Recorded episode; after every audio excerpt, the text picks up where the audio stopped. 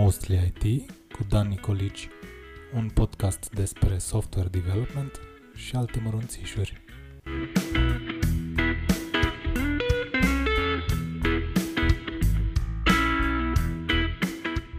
Hi everyone, uh, welcome to the second season of uh, Mostly IT.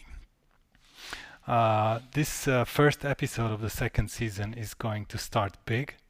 We have uh, we have as guest one of my uh, all-time software development heroes, uh, Robert C. Martin, uh, also known as Uncle Bob. hi, hi, Uncle Bob. Hello. Welcome to the welcome to Mostly IT.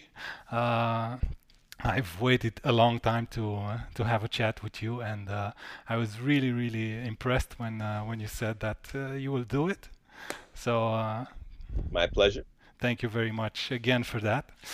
Um, okay, so for our our listeners, um, I will do. Uh, I, I will do a, a, short intro and then maybe you can say a few words about yourself. So, Uncle Bob um, is uh, is basically a programmer and um, and uh, a long time programmer for that matter. He's worked with uh, lots of technologies and has lots of wisdom to share with us. Um, yeah, uh, the first uh, the first uh, book that I read from you was Clean Code. That really really changed my my direction in my career because it resonated a lot uh, with uh, with my mindset and also helped me with uh, with my discipline uh, back at the uh, that was 10 more than 10 years ago something like that I think and then I um, I started uh, looking looking up your writings and I found the clean coder which was which is another amazing book about professionalism. I loved that as well. Uh, and uh, later on, you you wrote about clean architecture, and then you started uh, presenting uh, and uh, teaching uh, a lot of these things. How about how about I let you tell us a little bit about about your professional history? My professional history. well, let's see. Um, I started. I started as a programmer at the age of 16. Uh, my father walked into a uh, a uh, client service bureau where they had a few computers, and and he walked into the the president's office and said, "You will give my son a job." That was the way my father worked. Uh, and of course, they said, Yes, of course we will, sir.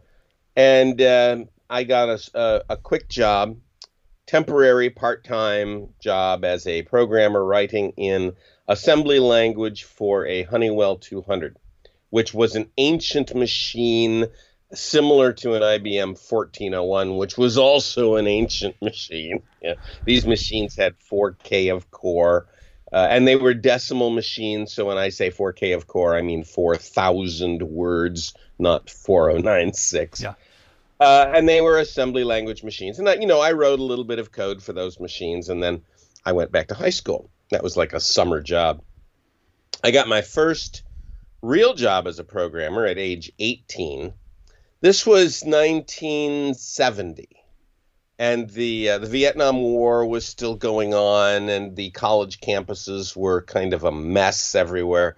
There were riots and tear gas and all kinds of nonsense. And I had already taught myself how to program in a whole bunch of languages. I knew Fortran and COBOL and PL1 and several different assembly languages that I had just kind of studied by myself and, and stole time on computers wherever I could get it. And so I was able to get a job as a, as a programmer at age 18, uh, I and several of my high school buddies, who well, were all one would say were were quite passionate about programming. oh yes, oh yes, yeah. I had a a good friend of mine, and he and I would go to um, the digital equipment sales office every weekend, and we would spend all Saturday and Sunday there programming their PDP eights. And they would they would let us come in. I mean, they were they were very generous they would let us come in, and these two high school geeks would sit there all day long and program a PDP-8, punching paper tape and writing silly programs to calculate the squares of integers and things like that. But that's what we were into. I got that first job at 18. Uh, that was a fairly significant job writing a real-time accounting system for a union with you know modem lines stretched across the the county and 32 terminals and lots of very interesting work uh, a, a, disk drive that we had to format ourselves and access each of the records ourselves. There were no operating systems. We had to write our own operating system. We had to write our own uh, task swapper and everything. Everything we wrote was in that computer. There was nothing in the computer if we didn't write it. There were no frameworks. There were no libraries that you could use, and it was all done in assembly language. Uh, and from there, I went on to a number of other jobs similar to that. I, I wound up working at a company called Teradyne. Uh, and I spent 15 years there. Uh, again, this was mostly assembly language. By the 1980s, I had be, I had brought C into that company and transformed the company into a C programming shop. And then by 1986, 87, I tried to bring C++ in, uh, but the company was too big and too slow and too stodgy at that point. And I got another job uh, with a friend of mine uh, at a startup, and we brought C in there, and that why, was great. Why, why and, I'm kidding. you know, it's just yeah. that's kind of the way my my career went and then I got a job working at Rational for a while, and that was in C++, and that was on the first release of Rose, Rational Rose. That's where oh, I met you Grady worked on Rational Rose, actually, yeah. I was one of the programmers on Rational Rose for my sins. Oh, yes. well, that's yeah. the first time I, am hearing this. That's uh, okay. I didn't know that. oh yeah, yeah, yeah, yeah. That was fun. I had I I you know moved out to Santa Clara for for uh, several months and worked there, and then I was able to work back in Chicago remotely for them for another six or eight months. And then I worked as a consultant, and I started my consulting career after that. Okay, so then you started uh, Eighth Light, right? That's that's your current. No. I, I started uh, a little consulting firm called RCM Consulting Inc. okay. RCM, that's my initials. Yeah. Uh, and I did a lot of um, uh, programming for uh, smaller companies, and then I got a, a, a special job at the Educational Testing Service. That was a client of mine. Uh, and for that job, it was a big project. I had to hire a bunch of other programmers. Uh, and that really kicked off um, a, a, larger venture, which I called Object Mentor. Yeah, yeah, I know Object and Mentor. We had Object Mentor. You worked with oh, Michael Feathers at Object Mentor, am I right? What's that? I'm sorry. You, you were colleagues with Ob- uh, Michael Feathers uh, at Object Mentor. Yeah, I hired Michael uh, in uh, the year 2000, and uh, um, hired a bunch of other folks too. We had 20 people there at one point, and and negotiated with Kent Beck and Martin Fowler and Ward Cunningham to teach uh, extreme programming to uh, the world. This was at the time of the dot com bubble, right? So there was a lot of money in software. And we were teaching, you know, vast students. We would have uh, 60, 70 people in a room, and we'd be teaching them extreme programming. You know? and, and it was at that point that uh, we we did the uh, the Snowbird meeting uh, for the Agile Manifesto. Yeah. And uh, the word agile became, you know, the the word. And then, of course, 9/11 hit and crashed the software business for a couple of years. Uh, and you know we managed to try and build up the company again, but then 2008 hit, the financial crisis, yeah. and I thought, okay, I'm too old to keep this up. I'm just going to go independent on my own. And so now it's Uncle Bob Consulting Inc. My son, who had worked for me, founded Eighth Light. Oh, so my God! For a that. while, right. I was kind of a figurehead there. You know, they would say, "Oh, the the chief craftsman at Eighth Light was Uncle Bob," uh, and you know, and and then you know we we all kind of evolved on our separate pathways. Wow, that's a lot of uh, professional history. oh yeah, I could do a lot more if you want me to, but I figured you want just, the short version. yeah, this is just so since the overview is so uh, consistent, I I can imagine the rest of it. So, Okay, uh, that's uh, you have a lot of uh, a lot of uh, experiences, good ones, a lot of bad experience, I'm sure. Uh, There are a few. uh, yeah, well, considering the the venture you are you're uh, you signed up uh, for for the past uh, decades or so, which is uh, teaching people how to actually write uh, professional software. Uh, I would like to start uh, to to get into the subject of professionalism a little bit, and Sure. um, and see see see what are the what are the what what is your view of the current state of things? Because uh, I know what my view is, but I I don't want to uh, to throw throw this in. I would like to see uh, to see what view you have over the entire IT industry uh, today. It And seems to me yeah, that the the IT industry, the software industry, uh, is similar to the profession of being a doctor in the 1700s. Uh, in the at that time, there were no rules. Anyone could just say they were a doctor, and uh, they could hang up a little shingle outside their door and say, "Come to me, and I will cure you."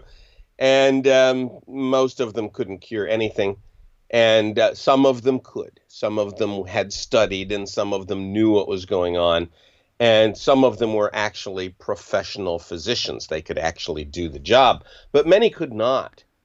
Uh, and and I believe that's the the kind of place we are right now in the in the uh, programming community. There are there is a vast uh, vast difference in the the level of experience and the level of skill and there's no good way for companies to tell the difference when they're hiring people.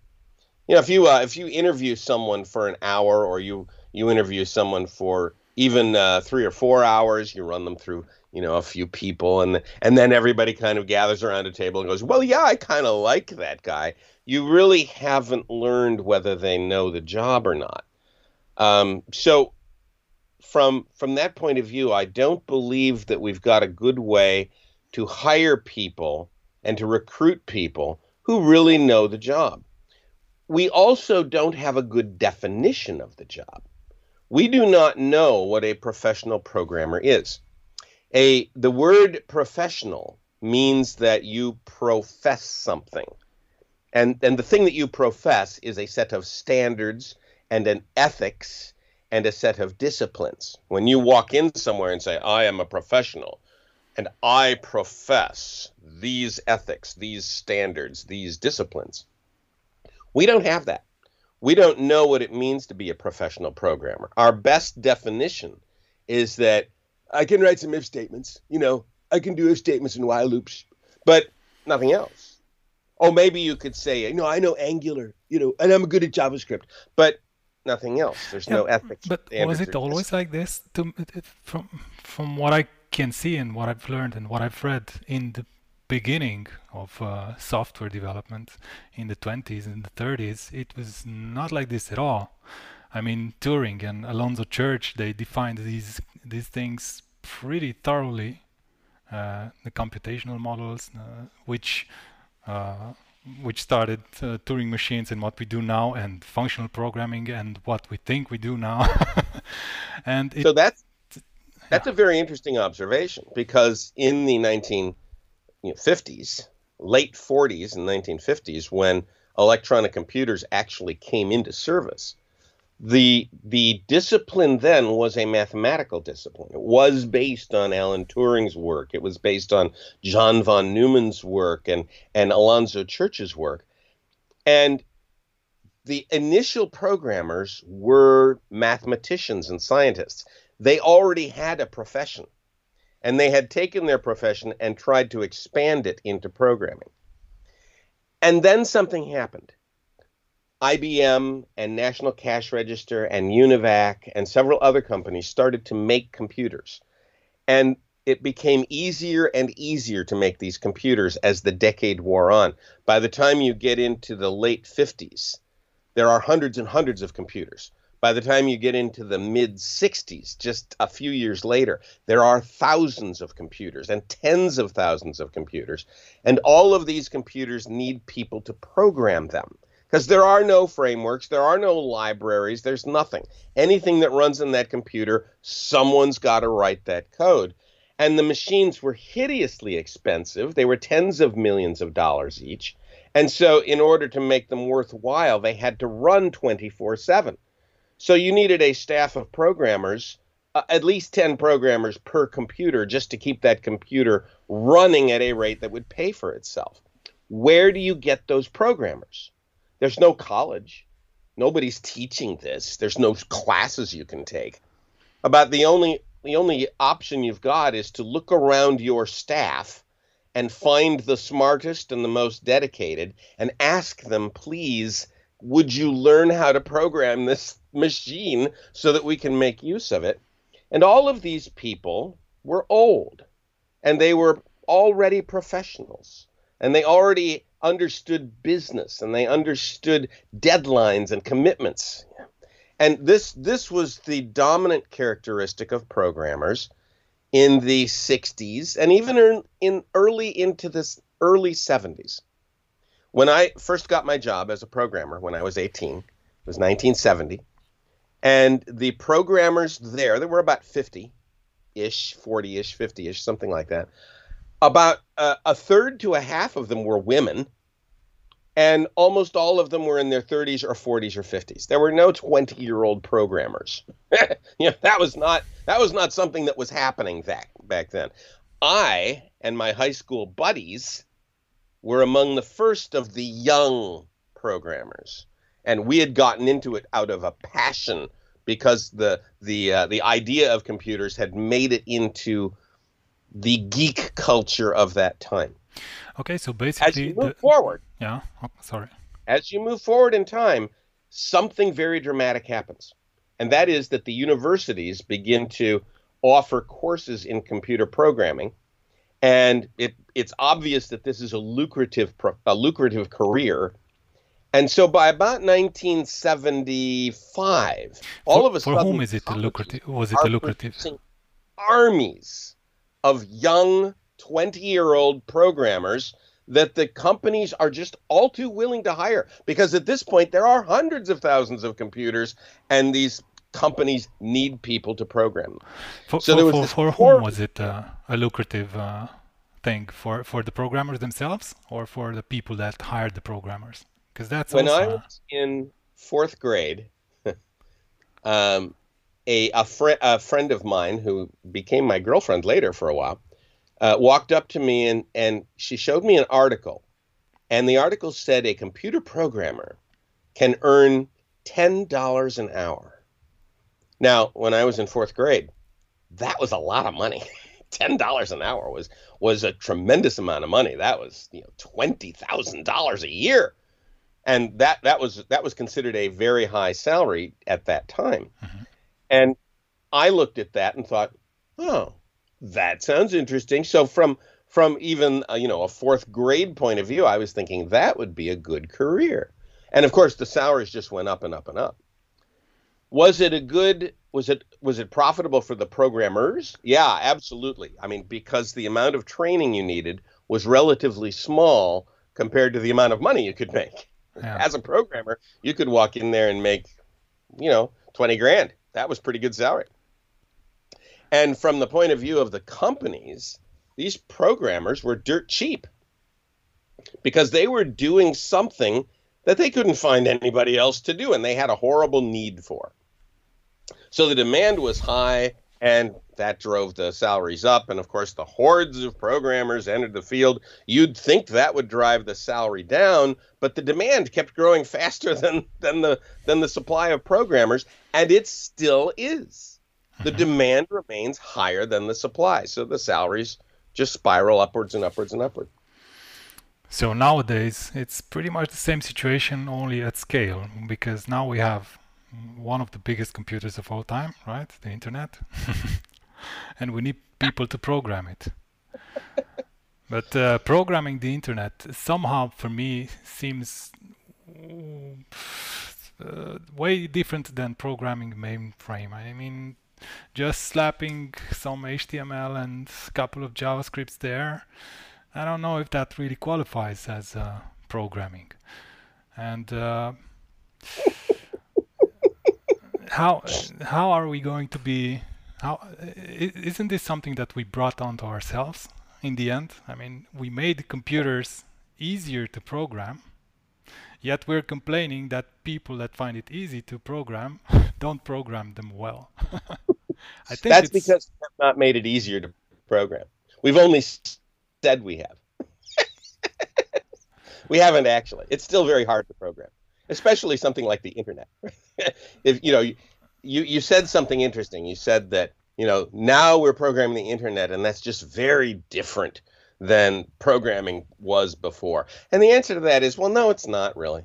it's it's really the same because you know what is programming? Programming is uh, writing if statements, writing while loops, writing assignment statements, a little bit of formatting here and there. You know, some HTML. That's kind of cool.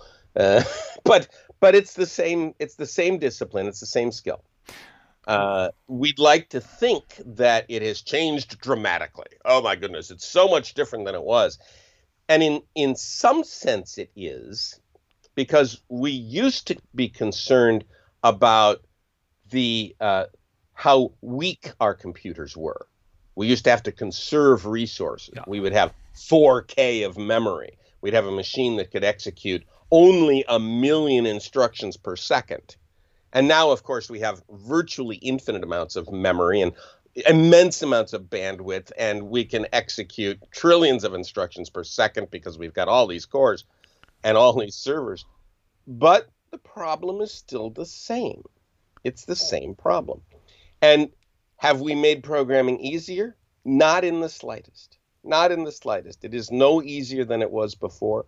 In some ways, it might be harder because we uh, are significantly depending on concurrent behavior as opposed to serial behavior. Back in the old days, we used to program batch, and that was completely serial, right? You'd put your inputs in, you'd get your outputs out. Yeah. And nowadays, you've got lots of servers spinning, and you've got to coordinate them. And we want to do microservices so we can pump stuff through sockets and stuff. So that's a little more challenging than old style batch. Now, I say that, but almost all the programming I did from the age 18 until now was concurrent. I was doing lots of concurrent stuff all the way through because I was dealing with uh, hardware uh, level software. I was testing hardware and I was poking and prodding at, at hardware. So there was a lot of concurrent operations I was doing. But many programmers during my early days were batch programmers.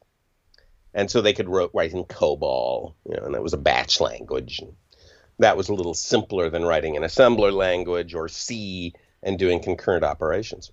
So I don't think it's easier. Yeah, I don't know. I think I think uh, because the the the problem okay the problem is the same, but it's it's it's uh, it's bloated in a way. So if you have if if you have if you have like a small balloon you can digest it uh, which which just with your eyesight like this and but if the balloon grows a lot you cannot uh, encompass the whole thing anymore even though it's still a balloon but uh, people can work just at the boundaries of the balloon over there doing such little things that barely affect the whole balloon that they lose the, the completely the the big picture, the overview. And that's why I'm yeah. saying it, it became a little bit easier because of the size of this uh, of the same problem, right? That's that's what I think. Uh, so the the scope of our systems has grown enormously, and one of the things that one of the skills that we have not developed well is the skill of not making big balloons, but making many small balloons. And it would be much better to make many small balloons. Uh, that way, you've got nice boundaries between all of the all of the areas in your system, and you can focus on a little balloon without worrying about all the other balloons. That's a skill that we have not developed well, but it is a skill that we needed 20 and 30 and 40 years ago because back in those days, we could not compile 100 times a day. We could not see something run a second after we built it. Right? We would have to write code and then submit it for compile manually by carrying a deck of cards down the hall and we would wait 24 hours for the results of that compile to come back and we had not run the program yet. And then we would wait another 24 hours to see the result of running the program. So, although our balloon was smaller, the thing that we could focus on was much smaller because we had this slow turnaround. Nowadays, programmers can spin and spin and spin and spin. They can compile a hundred times and, and test a hundred times or a thousand times a day. And so they can engage in a larger scope, but the problem is still the same. It's just the same. Yeah. It, the, the, the balloon has blown up, but we're able to deal with larger balloons. Yeah, yeah, that's uh, uh, that that reminds me of uh, of uh, of something the the balloon analogy. Now we can program smaller balloons uh, because we learned to do so. But didn't we actually uh, weren't we offered this uh, uh, opportunity about 40 something years ago from Alan Kay? That was uh, that was his original proposal for object orientation, wasn't it? Small well, little encapsulated things that just message each other and work like that. This, the idea of small balloons is a really old one, right? It's modular programming. Yeah. This is uh, um, what was his name? Uh, geez, I've forgotten his last name. David Lorge.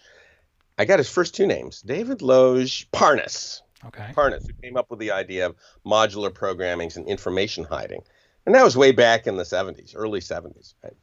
And uh, Alan Kay, you're right. Alan Kay was um, a student of Parnas's, or, or uh, someone who knew Parnas's work and he had been programming in a language called Simula, Simula 67, which had been invented in 1966, actually, uh, and was the first object oriented language. Uh, and he, he kind of got this idea for um, a language that would be based on uh, little microbiological creatures that could send messages to each other, you know, little cells or little bacteria that could send messages to each other. And he called that object oriented. And he wrote the language Smalltalk based on that idea. Those little objects were tiny, you know, and from an Alan Kay point of view, little tiny objects were really little tiny. They weren't big objects, they weren't massive classes. They were little tiny things, and they could only send messages. They would never wait. So you could send a message to another, but you wouldn't wait for an answer. You just go on and do whatever you wanted. So from his point of view, this was very concurrent, wildly concurrent. These this was an, a network of concurrent objects sending messages to each other without ever waiting for an answer. I just even, like I even heard him say that uh, he, he thought about objects having their own addresses somewhere in space. He didn't have the, the IP slang back there and the web, but uh, basically it was uh, he was thinking distributed computing back then, right? Sure. Yeah. Yeah, he was.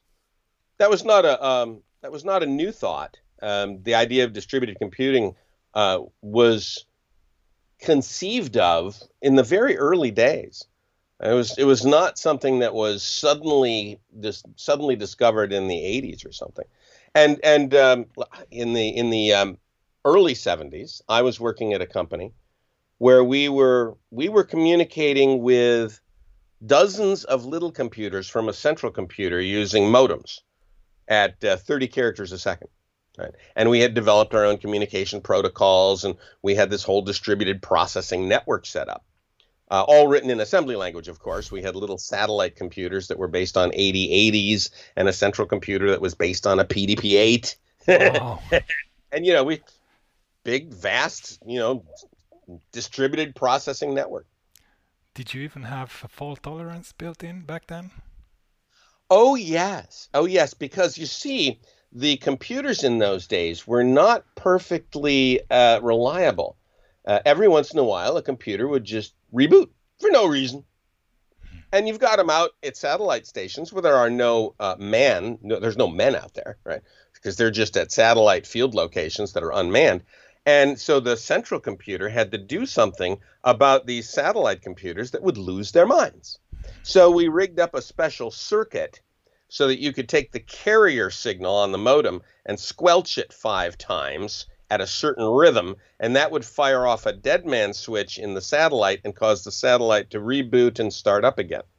And and typically that would happen um, two or three times a week per computer. That sounds a lot like uh, a lot like the OTP and uh, Erlang, doesn't it? Well, I mean, it's the same kind of problem, right? It's just you know, we solve the same problems over and over and over again, and we think it's a new solution every time. well, we've had we've had Erlang uh, invented by the late Joe Armstrong in the in the 80s, right? Did he did he pass away? Yeah. Yeah. Oh, I didn't know that. Yeah, I was that sorry to hear. I met it, him just a few years ago. Yeah, it's it's uh, it's very recent. It's last oh. year or not even oh. two years ago, I think. Yeah. Things these things happen. they do. Yeah. But yeah, nevertheless, our, he's the uh, pioneers of our field. You know, are gradually, one by one. Yeah. So uh, so he invented this uh, language uh, for for distributed computing back in the 80s, even. Yeah. Yeah. And we've had it for 40 years now, and people are not really using it. P- people are using uh, Node.js for distributed stuff. What? What? so so Erlang was uh, and OTP, the Open Telephony Platform, is a proven technology that works in telecommunications for 40 oh. years and. Oh, and it works so well. Yeah. And it, it's capable, and you can spin up 10,000 little processes. yeah. Exactly, it's, and you can mon- like you can you can monitor at. Uh, you can monitor your process live in production. You can deploy how to deploy code in production. You can have a REPL for your production system. I mean, that's amazing. And people are investing tons of money now in things like uh, uh, monitoring tools like, uh, just name one. I don't know, Nagios oh, or New Relic or God knows what. And they're hard to maintain themselves. So and, and we've had this. I'm not sure if you've seen uh, if you've seen uh, Saša Jurić's uh, talk, "The Heart and Soul of Elixir and Erlang." He demonstrates this uh, this thing uh, live with Elixir, which is another nice language. Uh, on top of the. it's on top of Erlang. Yeah, it's on top of Erlang. It's. I, it, I think it was. It was made for to to pull over people from the Ruby on Rails community. yeah. Because it's very Ruby-like. It's a nice language. Oh. And that's an, that's an interesting observation because why do you need Elixir if you already have Erlang? yeah, it was a marketing uh, thing. The reason is to pull programmers, right? So the, the purposes of our languages have changed. It used to be our language our languages were to give us capability. And now our languages are, are created to recruit programmers and then lock them in. So Swift, for example. Yeah. Why did Apple need to create Swift? Well, they wanted a, a, a language that they could lock their programmers into. I think they wanted to grow their uh, their programmer base uh, because they what I'm did they use? Swift, Swift was the right strategy for that. Why not? Well, Swift is is, oh. is very Python Python like, which uh, has a great uh, user base, right? Oh yeah, sure. It's easier but, to digest than Objective C. Statically typed, it's just it locks you in so tightly. I mean, I, I did a little bit of Swift programming and I thought, oh my God, I don't think I could survive in this world because it's like having your hands tied, you know, with all these types that are statically typed and you're kind of every every null has to be registered properly. And I thought, oh man, yeah, I don't. I would rather program in Python where you don't have that problem. That's right. I love Python as well. so uh, since since you brought the conversation, so, sorry. Python Python is a nice language. Yeah, it is. it is. Um, you you brought this conversation here, and uh, it's a, it's a good uh, it's a good point to talk a little bit about types and functional programming and how people confuse this these two things uh, and really they should not. I mean the type systems are one beast and programming uh, in functional uh, functional programming is a different beast. I think the confusion comes from uh, uh, Haskell. I think people think that oh Haskell is a functional programming language and it uses a great Hindley-Milner type system and functional programming is types, but it's actually not. Can you can you tell us uh, a this little is bit a about war, function? Yeah. This is a war that's been going on for 80 years, Wow. maybe a little more. Uh, and it started in the mathematical domain, right? You had these guys who were who in- invented essentially uh, functional programming. They invented predicate calculus, uh, and they were trying to define um, the the postulate system for all of mathematics. So Edvard Grieg, you know, had had this ma- massive work defining what mathematics was from the pure function point of view. And then along comes uh, um, uh, Al, what's his name? Can't remember his name, but he's he's the guy uh, Bertrand Russell. Bertrand, Bertrand Russell okay. comes along and, and he shows Grieg that there's this simple statement that completely invalidates all of his work, right? So, you know, does the set of all sets that don't contain themselves contain itself?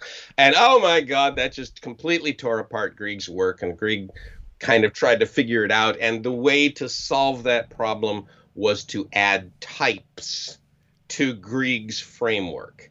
And so you have this this interesting framework of predicate calculus or this mathematical framework, which was not typed.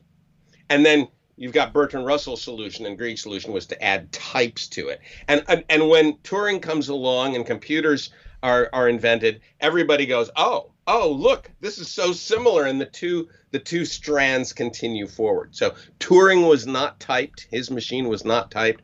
Alonzo Church went into the types kind of thing for a while. And then the languages diverge nicely. You've got Lisp, which is not typed, but then you've got Haskell, which is typed. You've got Erlang, which is not strongly typed, but you've got Elixir, which has more types to it. And and this war just continues and continues and continues.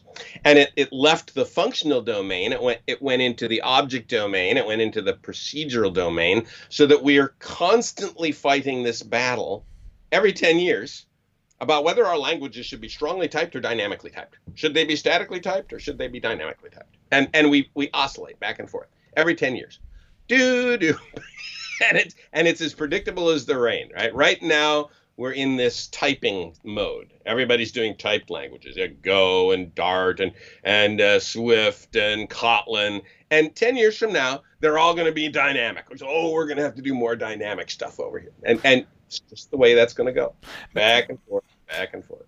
Yeah, that's right. Yeah. These flame wars, I don't think they will ever go away. But uh, aren't uh, programming languages just merely tools? I mean, they're just tools. And when we're faced with a problem, we should not uh, we should not argue about uh, strongly typed versus uh, dynamically typed. We should argue about which tool is more appropriate for the problem, right?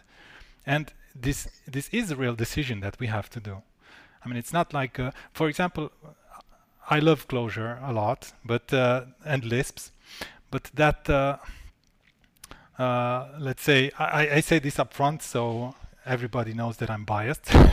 but even so, even so, if I have a problem that requires just handling and transforming data, I mean that's that's the perfect tool for the job. I mean it, it just gets out of your way and lets you deal with that data transformation and it's perfect for that right but if you on the other hand if you maybe if you would like to model something uh, that uh, I don't know you, you need you, you need very strong ubiquitous language in your domain let's say maybe something with types would help you more on that side let's say an F sharp kind of thing like uh,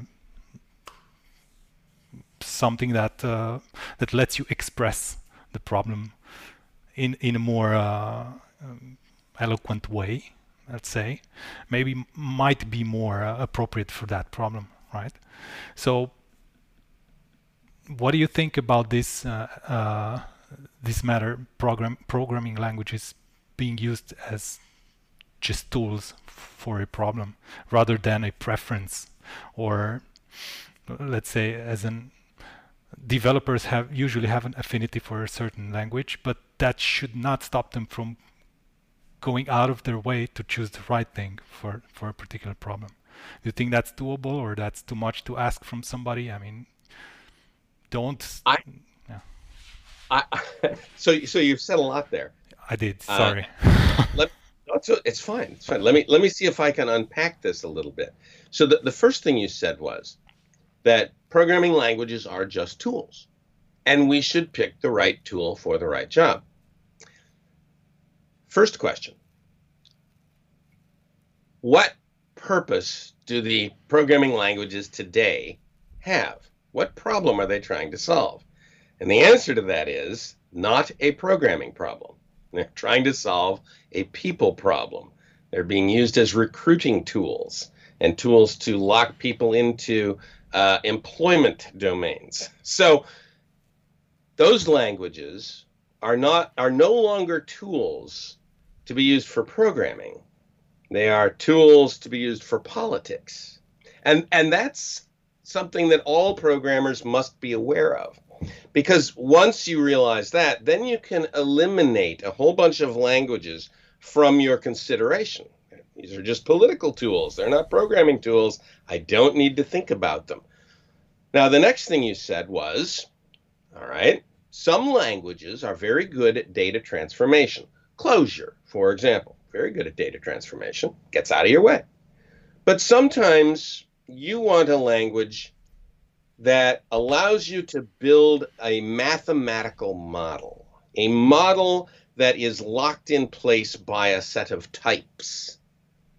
And that's that's a very good point. It's a very effective point. I have used uh, statically typed languages to great effect in that regard. If we're looking that way, then sometimes what we're going to want is a dynamically typed language, and sometimes we're going to want a statically typed language. So then the next question, and this is the question you did not pose, is is there a way to use a dynamically typed language like Clojure, like Python, like Ruby, but still have this modeling capability, still have this ability to create types that we can assemble into a model. What would the benefit of that be? The benefit of that, if we had that, the benefit of that would be that we would not have our hands tied by the compiler. We would not be constrained by the compiler. We could build our models out of runtime data, but still check them but check them at appropriate times, not at compile time. Now, what's an appropriate time? Test time. Yeah. When you test. That's when you really want to check your types. You don't want the compiler forcing you to keep your types perfect. You want to be able to say to your system, all right, the, the types should be checked at this point, and at that point, and at this point. Here's a major function. I would like to check the types coming in. I'd like to check the types coming out.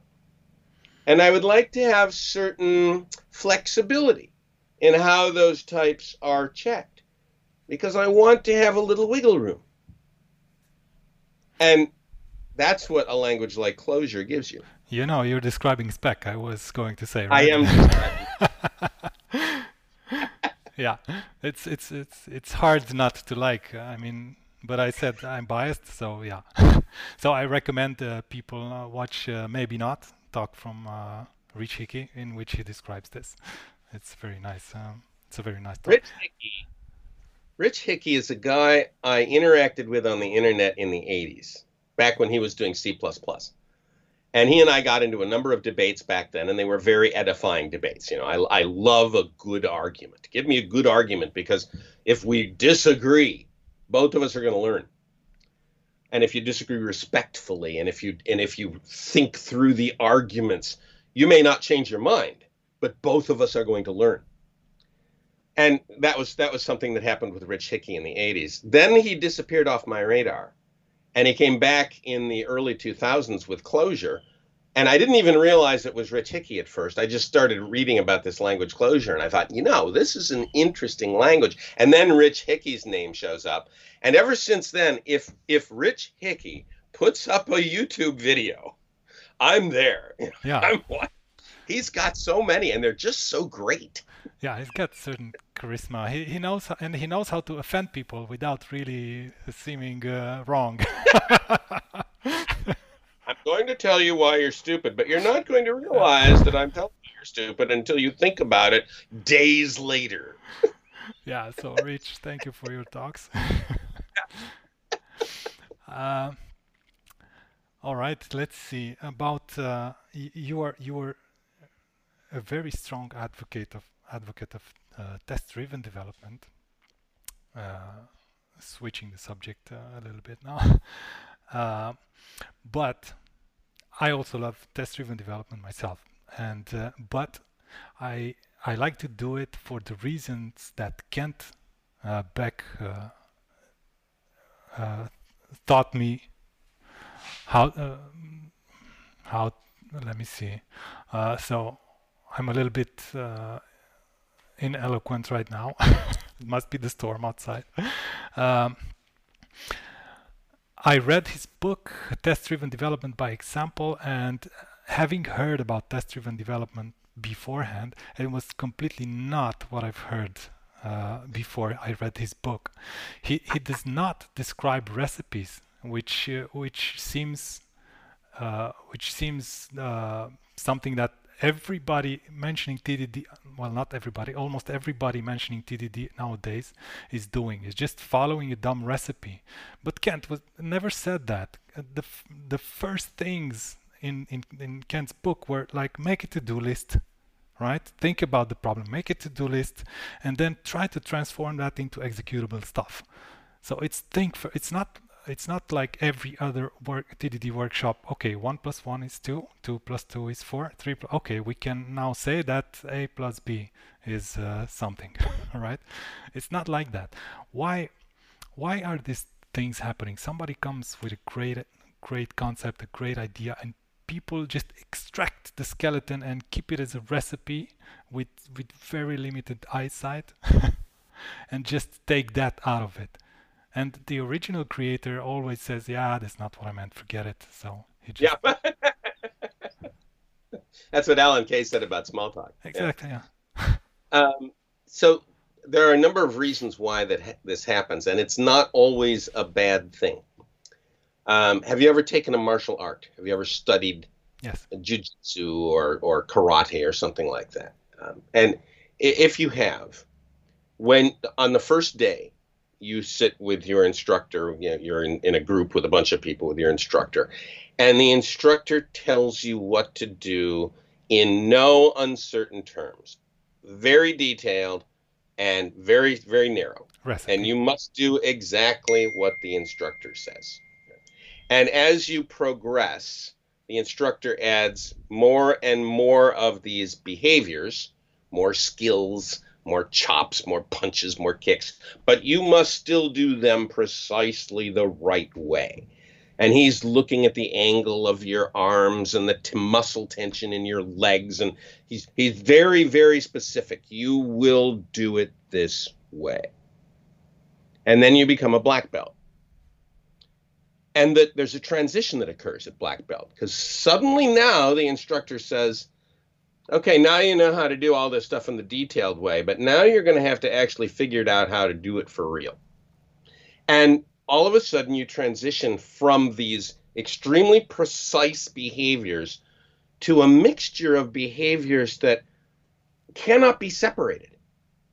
It's not like you're just throwing a punch, but you're actually mixing a punch and a block at the same time while you're preparing for the kick and you're you're putting all of this together into a synthesis so this is a bottom up learning approach something like that than, right? the, than the individual components mm-hmm. but you must learn the individual components before you can put the synthesis together. Because so otherwise, people will try to teach test-driven development that way, from the recipe point of view, and then hope that after a few years you will learn the synthesis, which is what Kent Beck teaches you. But but why is that? Why why not uh, present the the final vision first, not uh, not uh, having people actually execute that. But this is where we want to go, and now I'm going to teach you how to get there. I don't see that. It would I, be like I, I just um, see. showing Let's start. presenting differential equations to someone who does not know how to add. Not, but why? Why not? Why not say what differential equations uh, help us achieve, and then let me show you how. It's Well, I mean that's that's perfectly fine. Uh, someone who takes a martial art is going into the martial art to become a skilled warrior or a skilled fighter or a skilled martial disciplinarian. But they don't know more than that. They don't know what that means. Know, I could tell you, no, if you can if you can solve differential equations, well then you could actually control a robot arm to catch a ball. If you know, you know, you can you could control a robot arm to catch a ball, but that's not helping you. It gives you a goal, but it doesn't tell you what solving differential equations means. And if you don't know how to add, well, there's a long way you've got to go before you can get to differential equations. So it's perfectly fair for us to come out and say, if you learn test driven development, you will be able to create a test suite that you will trust with your life. And when it passes, you will be able to deploy. And you'll run that test suite a hundred times a day. And you could deploy a hundred times a day. We could say that, but that's not helpful. Isn't it? It, Though? I mean, it might be helpful as a goal, but it's not telling you how to build that test suite. And if we if we then just turned you loose and said, okay, build that test suite, no one would know how to do it. Okay, then it's, it, it, it must be then uh, it must be just it must be me then. I I always need I always need an end goal. Uh, Well, I mean, good goal. It's a good goal, and very few people understand that goal. You want to build a test suite that you trust with your life, that the whole team trusts with their life, and literally, you would you would put yourself at physical risk, you know, based on that that test suite passing. You would put your career at risk based on that test suite passing. You say, if it passes, we can deploy. yeah, that's That's a very powerful test suite to have. How do you get it? How do you get that? And how do you get one that will run in minutes? Okay, let me turn this one. Let me try to turn this one on its head. Uh, con- considering what we've just said, uh, we learn uh, the steps of the recipe, and then we realize why. Uh, let's move a little bit towards agile now. In in the initial goal of agile, because what I see today is probably not what you meant, what you guys meant when you defined it, at all. I mean, it's anything but. People are so rigid and things don't really get done the way they have to but they are really locked into the recipe. If they do scrum everybody has to be there for 10 15 minutes in the morning. They don't know why but they're just reciting stuff. They don't so so that's a recipe so and they and people come in and they teach them how to do a daily scrum how to a daily yeah daily scrum how to do a, uh, sprint planning uh, how to do a retrospective. So they know the recipe. But it doesn't work right? Well, I mean, you take a white belt and you teach them a few moves and then throw them into a war, they're probably not going to do real well. You know, okay but it's it's been like couple of decades now right so Well, it has. And how many black belts have we produced? And and that's really the problem. We haven't produced that many black belts. There's several reasons why that we have not produced that many black belts. And the overriding reason is that the number of programmers in the world doubles every 5 years. there are too many new people coming in. There's too many white belts. These white belts pour in, you know, at, at a horrific rate, and there's not enough black belts to teach them. So we wind up with this constant problem of perpetual inexperience because the number of new programmers so hugely outweighs the number of programmers that have even a small amount of experience. All right. So let me ask you this then. Uh, I know I know you say that we should regulate our profession. Do you think this is the the cure for this? No, uh, regulation is not the cure for the demand problem. The demand problem, I I don't know if the demand problem is going to level off. Not the demand problem, the professionalism one. The professionalism problem. I think the professional problem is a function of the demand problem. If if demand starts going down, if the number of experienced programmers starts to reach a ratio with the inexperienced programmers that's manageable, then I think we will just naturally evolve into a profession. I think that will work itself out. And what what the structure is, I don't know. Will we will we create some kind of board of regulators? I kind of hope not, but maybe. Or or will we create a set of guilds and people will met, you know join up to guilds and each guild will have their own little professional dictums and, and rituals and then the, the guilds will eventually merge. Uh, maybe it'll be something like that. I don't know. I don't know where that's going. But i think the the solution to the problem is the when the demand tapers off. And uh, is the demand going to taper off? Hmm. well moore's law ended a decade ago for uh, clock rates and it ended half a decade ago for uh, density. The hardware is not improving vastly anymore. Uh, we can build more machines and they're dirt cheap, but we're not on an exponential growth curve anymore. And it seems to me that that will be a limiting factor. Until the quantum computers start taking off, that is. Oh, I, I'm not. I'm not bet- betting on that one at all. No? Why, why I'm is not that? putting any money in that. Why not? Why not? That's interesting. Why not?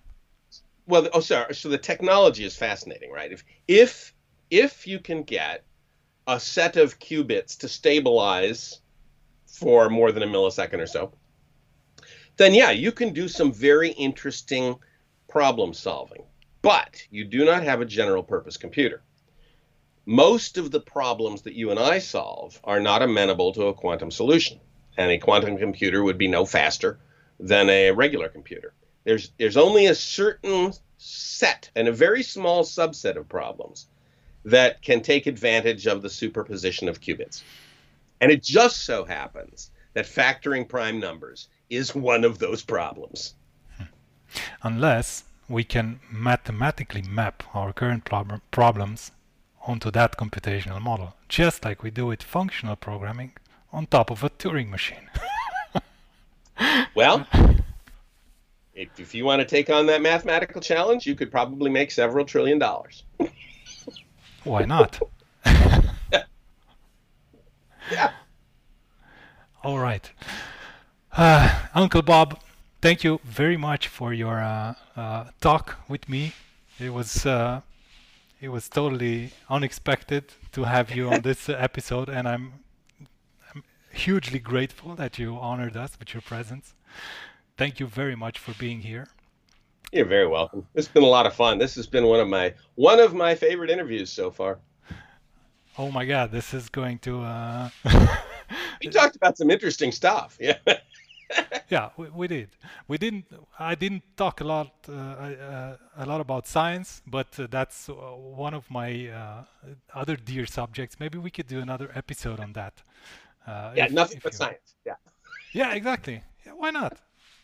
Let's do that. Absolutely.